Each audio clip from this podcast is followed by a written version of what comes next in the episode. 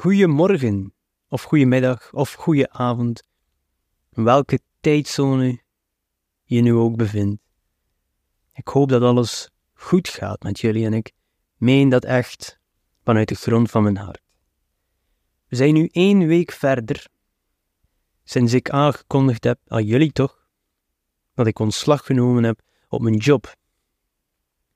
En ondertussen heb ik het ook een aantal mensen nog persoonlijk verteld, zowel op het werk als privé. En zoals ik vorige week vermeldde, sommige mensen die zeggen: Wauw, moedig, proficiat, je gaat dat kunnen, ik twijfel niet aan je. En andere mensen zie je de twijfel in hun ogen. En natuurlijk, ze gaan dat niet altijd met zoveel woorden zeggen, maar ik heb wel wat mensenkennis opgedaan doorheen mijn leven. En je ziet dat gewoon. En, en dat is geen probleem, dat is niet erg. Ik snap dat. Ik heb ook beide kanten in mij. Ik heb die twijfel en ik heb die zelfverzekerdheid. En die, die voeren soms oorlog met elkaar. Maar ik vond het wel een leuke observatie om dat te zien. En ik denk ook wel, als ik mag algemeen spreken, je ziet die twee verschillende types mensen en dat zijn twee verschillende attitudes. En dat zijn ook volgens mij aan de ene kant mensen, moesten ze zelf die dromen proberen dat dat ook gaat lukken van hen, omdat ze die mindset hebben. En die andere, die eeuwige twijfelaars, daarvoor vrees ik, dat zijn mensen, niet altijd, er zijn uitzonderingen, maar dat zijn meestal mensen die op het einde van hun leven gaan kijken, hm, had ik maar dit gedaan of dit gedaan. En dat kan cru overkomen. Hé, hey, maar je hebt alle soorten mensen nodig. Niet iedereen kan dit. Ik weet zelfs niet of ik het ga kunnen, maar ik ga het toch proberen. En die twijfelaars, die geven mij ook weer de brandstof om hun ongelijk te bewijzen. Of dat is toch zo in mijn hoofd. Ze hebben dat natuurlijk niet met zoveel woorden gezegd, maar dat geeft mij die brandstof. En die andere mensen, die zeggen dat ga je wel lukken. Tegenover hen voel ik dan een soort van druk en plicht om hun gelijk te bewijzen. Dus dat is een krachtige combinatie. Ondertussen zijn we een week verder en ik wilde dus ook, je hebt de titel natuurlijk al gezien, vertellen hoeveel ik ondertussen verdiend heb. En gaat het de goede kant op? Of heb ik al spijt van mijn beslissing? Ik wil natuurlijk geen podcast puur over geld maken, want zo lijkt het soms wel de richting uit te gaan. Het gaat hier over persoonlijke groei en volgens mij hoort dat erbij. Hoe we het ook soms willen ontkennen. If we want to play, dan hebben we geld nodig. Zo simpel is het. Maar voor ik mijn verdiensten onthul, wil ik ook nog iets anders vermelden. Ik neem dit op op een dinsdag en ik ben nu thuis van het werk. Ik had nog een aantal vakantiedagen van vorig jaar overgezet, die ik had opgespaard. En die heb ik nu opgenomen tot aan mijn einddatum. Elke dinsdag van de week heb ik verlof en sowieso, de meesten zullen dat al weten, de woensdag werkte ik sowieso niet. Ik zat in het 4-5 systeem. Dus ik heb nu eigenlijk elke week tot en met 1 maart twee dagen vrij. Dus ik proef al een beetje van dat leven, hoe het zal zijn als ik mijn ondernemingen die ik heb, al mijn werken die ik nu s'avonds doe en s'morgens voor het werk, soms in mijn middagpauze, om dit gewoon te doen tijdens een werkdag thuis. En ik kijk nu naar de horloge, het is bijna 1 uur s middags en ik heb eigenlijk nog niet anders gedaan dan gewerkt aan mijn projecten. Ik heb nog niet gegeten. Na deze opname zal ik gaan eten. Ja, en het verbaast me hoe snel de tijd gegaan is. Ik heb wel gesport, gemediteerd, dus ik ga ook die tijd gebruiken om nog meer aan mezelf te werken, zowel aan mijn fysieke gezondheid en mijn mentale gezondheid en mijn slaap. Daar zal ik ook nog updates over geven. Maar ik zie al dat ik die tijd goed ga kunnen gebruiken. En ik denk al, ik kan al voorspellen, als ik een paar maanden vooruit kijk, dat ik mezelf ga afvragen, hoe in hemelsnaam heb ik dat ooit gedaan in combinatie met een job? Je hebt dat zo van die dingen, hè, als je kijkt naar je, je jeugd of drukke periodes in je leven, dan van, hoe, hoe heb je dat gedaan? Maar als je in het midden daarvan zit, in die drukte, in die heisa, dan sta je daar meestal niet bij stil, omdat je er geen tijd voor hebt. Ik kan een aantal van die zaken terugvinden in mijn leven, zoals de eerste keer dat we een huis kochten. Al die weg en weer geloop dat je moet doen naar de bank, naar de notaris. En je zegt van, hoe hebben wij dat gedaan toen we 21 jaar waren? En dan later, toen ik mijn echtgenote aanspoorde om opnieuw te verhuizen. We woonden in een huis dat we gekocht hadden, die we nog aan het afbetalen waren. Want dat was een oud huis en mijn echtgenote was zwanger van onze dochter.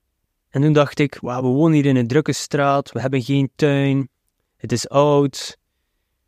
Ehm, kunnen we niet naar iets anders verhuizen? Natuurlijk, ja, daar komt ook weer geld bij te kijken. En natuurlijk, mijn echtgenoot was zwanger. Zij zag dat niet zo zitten. Zat al genoeg aan haar hoofd en haar lichaam. Ja, uiteraard. Maar ik dacht, het is nu of nooit.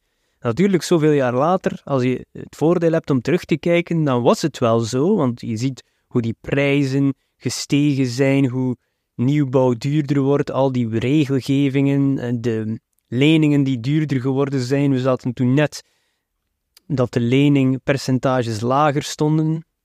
Uh, zelfs onze lening van onze toenmalige woning was dubbel zoveel interest als die dat we nu hebben. Natuurlijk, het huis was in aankoop minder. Dus sowieso betaalden we de helft minder per maand, maar het waren wel meer interest. En de bank winde maar weer eens aan de gewone mens. De banken winnen altijd, mensen. Maar toen heb ik haar toch overtuigd om dat te doen. En we hebben dan heel veel uh, nieuwbouwwoningen bezocht van die modelwoningen, want dit moest nog gebouwd worden, het huis waar we nu in woonden. En dan moesten we ook nog ons huis verkopen. En dan moesten we ook nog een tijd overbruggen, want we hadden niet gerekend dat ons huis zo snel ging verkocht zijn. En ons nieuwe huis ging maar anderhalf jaar later klaar zijn. Dus moesten we dan nog een anderhalf jaar in een appartement gaan wonen, terwijl we al negen jaar of zo in een huis woonden met twee verdiepingen, moesten we nu in een appartementje gaan wonen met een pasgeboren dochter. Mijn dochter heeft zes maanden gewoond in ons oude huis en dan zijn we verhuisd naar dat appartementje. Moesten we natuurlijk onze lening afbetalen plus de huur van dat appartement. En al dat weg en weer geloop met aannemers en zo verder. dus mensen die dit al meegemaakt hebben of gelijkaardige situaties, maakt niet uit, je weet hoe het leven druk kan worden. Maar als je dan nadien bekijkt van, hoe hebben we dat gedaan? Ik ben enorm dankbaar dat we het gedaan hebben. Mijn echtgenote zegt dan nog steeds van, ik zag dat niet zitten op dat moment, maar dank je wel, want ik ben zo dankbaar dat we nu in dit huis wonen. Maar ik vraag me ook heel vaak af van, how, hoe heb je dat gedaan? But we did it. En nu is dat weer zo'n moment en ik zie nu al, ik heb al zoveel geleerd over persoonlijke groei, mentale gezondheid, dat ik nu al in de toekomst kan kijken en zeggen van, ja, dat is een periode van twee jaar waar je zo hard gegrind hebt, dat je niet weet van, hoe heb je de energie gevonden, hoe heb je dat gedaan.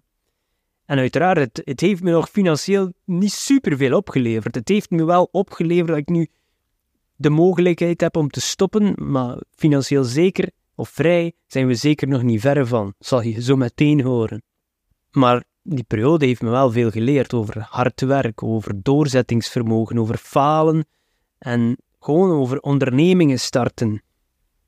En ik zeg het vaak, ik preek het vaak, faal sneller, leer uit je fouten, leer uit mijn fouten, stop niet bij de eerste keer dat je faalt en dat is exact wat ik nu doe. Mijn advies die ik nu over een jaar gegeven heb. En als het er goede bij zaten of slechte, dat zal ik inzetten in mijn persoonlijk leven. Again, don't talk the talk if you do not walk the walk. En dat is hetgene dat ik nu doe en dat ik hier ook af en toe zal meedelen. Ik ben er nog steeds niet uit als het hier zal zijn of op YouTube, maar dit is een testrun, omdat ik weet dat hier wel de meest trouwe van mijn luisteraars en volgers zitten. Dus dank je wel daarvoor en sorry om jullie te gebruiken als proefkonijn.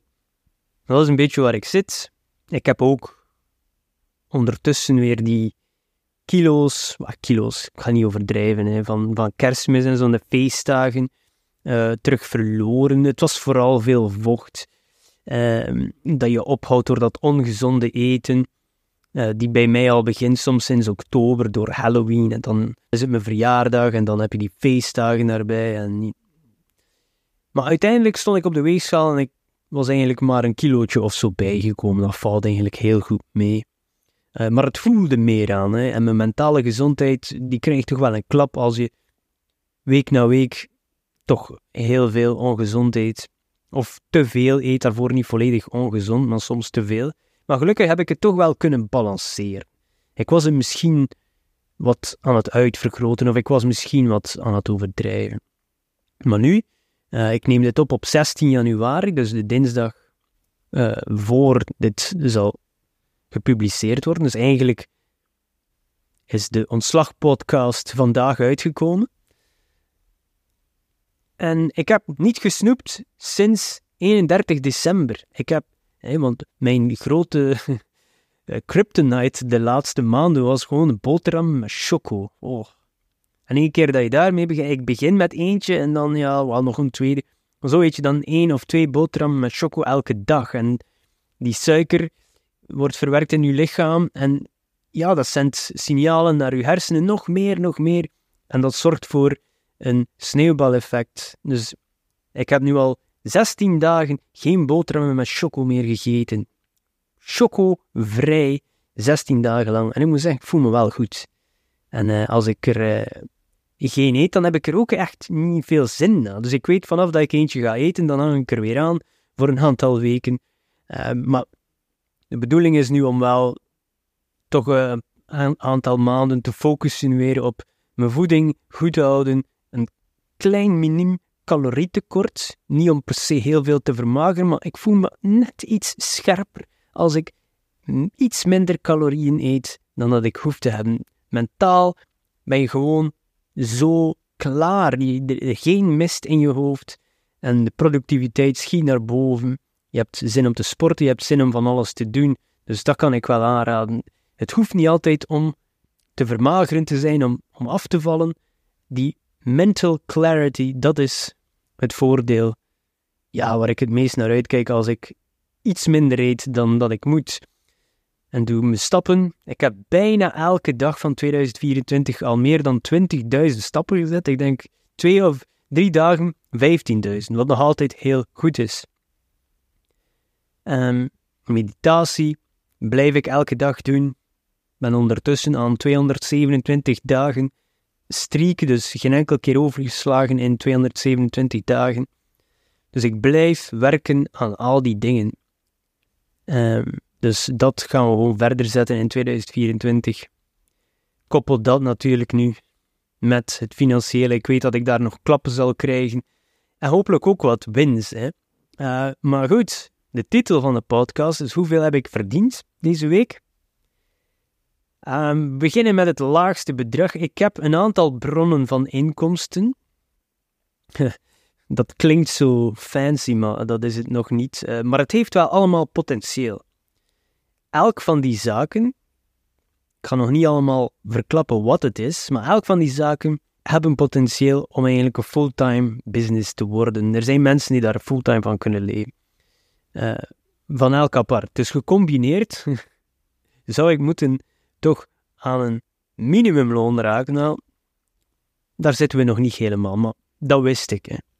Dus ik heb een Google AdSense account, dat is eigenlijk ja, advertenties waar mensen op klikken. Want daarvoor moet je natuurlijk heel, heel veel verkeer hebben op je website. Ik heb dat ook nog niet zo heel lang geleden ingesteld. Eigenlijk nog maar begin deze maand of eind vorige maand. En uh, ja, daar heb ik een Val niet van uw stoel, mensen, heb ik 14 cent verdiend. En dat is voor de belastingen 14 cent, mensen. Dat is één. En natuurlijk heb ik hier nog een andere. Wacht, ik moet even klikken op mijn computer, want ik weet dat niet van buiten. Dan heb ik ook Amazon-account. Dat is waar mijn boeken en zo op staan. Uh, natuurlijk, ik heb mijn laatste boek was in april vorig jaar. Um, dus je ziet dat wel natuurlijk wel naar beneden. Soms heb je toch nog van die goede maanden via Amazon. En daar heb ik 14,30 euro verdiend. Dat is allemaal voor belastingen, hè, mensen. Uh, dus uh, daar moeten nog percentages vanaf. Dus dat is niet netto winst. We zitten al 14,30 euro plus 14 cent. Wauw. het gaat de goede kant op, mensen. Het is beter dan in min. En dan heb ik ook nog een aantal online dingen waar ik in totaal, dat is al iets beter, 180 euro ongeveer heb verdiend deze week. Dus in totaal zitten we bijna aan een 200 euro. Ik heb ook nog Kobo, waar ook mijn boeken op staan, mijn e-books. Uh, maar daar heb ik voorlopig nog 0 euro verdiend. Dus we zitten aan 200 euro en dan moet je nog belastingen en zo eraf trekken. En er zijn ook wel nog een aantal andere kosten, omdat ik wat aan het experimenteren ben met verschillende soorten advertenties. Dus er, ja, er, kom, er gaat er wel nog een serieus stuk van af. Dus op zich niet slecht, maar daar gaan we nog niet van leven. En het is ook nog niet consistent genoeg. Ik moet wel eerlijk zijn, in oktober en november heb ik wel maanden gehad die beter waren. Maar ze zeggen, als je online 1 euro kan verdienen, dan kan je er ook 100 verdienen. En we zitten al niet 100. En als je 100 kan verdienen, dan kan je er ook 1000 verdienen. En ik moet eerlijk toegeven, er waren maanden vorig jaar waar ik die 1000 en soms ook wel, bij, nee, nog niet 2000, maar bijna die 2000 aantikte. En dat is allemaal bruto, hè, mensen, zonder advertentiekosten of productiekosten, zonder belastingen eraf. Maar dat wil wel zeggen dat ik dat kan schalen als ik er meer tijd kan insteken. Natuurlijk, moet rekening houden dat ik niet meer dat budget zal hebben van mijn maandloon om echt veel te gaan experimenteren. Ik ga niet meer mij kunnen veroorloven om echt geld te gaan kwanselen aan ja, bepaalde zaken dat ik afgelopen jaar wel gedaan heb. Maar daar heb ik ook uit geleerd. Dan weet ik van, oh, op die manier moet ik het niet meer doen. Uh, die manier werkt niet, die manier werkt wel, of daar moet ik nog bijschaven. Dat is gewoon zo. Als je het zelf leert, dan moet je bereid zijn om bepaalde verliezen te incasseren. Dat heb ik gedaan de voorbije twee jaar. En ik hoop dat ik nu die zaak kan schalen en de kosten zoveel mogelijk naar beneden brengen. Dus dat is een beetje een update. Uh, ik ben zo transparant mogelijk als ik kan. Natuurlijk, de belastingman meeluistert. Dat is niet allemaal 100% juist. En mensen, dat is een ongeveer. Hè? Want die mannen, ze zullen hier achter me zitten voor die 14 cent dat ik verdiend heb met mijn Google AdSense account. ze schamen voor niets. Ik wilde jullie toch eens een update geven, omdat ik denk, mensen zijn daar toch wel soms benieuwd naar en veel mensen durven daar niet over praten. You know, it is what it is.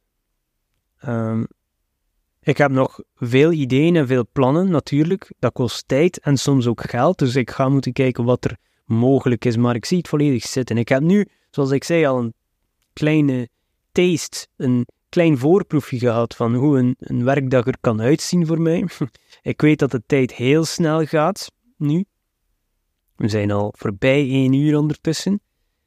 Ja, natuurlijk, ja, ik zal s'avonds dus nog steeds dingen doen. Dus niet omdat ik opeens dat ik ga zeggen, oké, dan stop ik. Dat is ook een moeilijke balans dat je moet vinden als je voor jezelf werkt, is wanneer is die aan- en uitschakelaar. Dat zal ik zeker nog moeten bekijken in de komende maanden, want ik heb nu al soms al dat ik s'avonds om 9 uur of 10 uur nog een e-mail zie binnenkomen en ik antwoord daar meteen op. Dat is natuurlijk leuk voor die persoon die dan uh, direct antwoord krijgt, maar soms is dat niet zo goed voor mijn mentale gezondheid, zeker niet goed voor mijn slaap.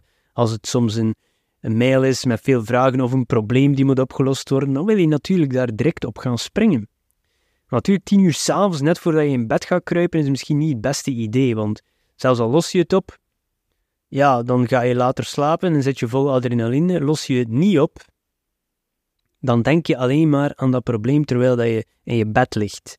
Hoe ga ik het morgen oplossen? Dus dat is niet goed. Dus misschien ga ik moeten na een bepaalde tijd s'avonds mijn notificaties uitzetten, offline gaan. Ik denk dat dat sowieso eens gezond is voor iedereen zelfs. Hè. Want we zitten toch te veel gekluisterd aan dat rechthoekige voorwerp die in onze broekzak past. Ehm, dus dat is zeker iets waar ik nog ja, ga kunnen leren. Ik weet dat ik daar ook moeite mee zal hebben. Um, en dat is zeker iets wat ik nog ga bespreken, maar hoe of wat? Ik heb een nieuwsbrief. Schrijf je in, moest je dat nog niet gedaan hebben. Abonneer op mijn YouTube-kanaal.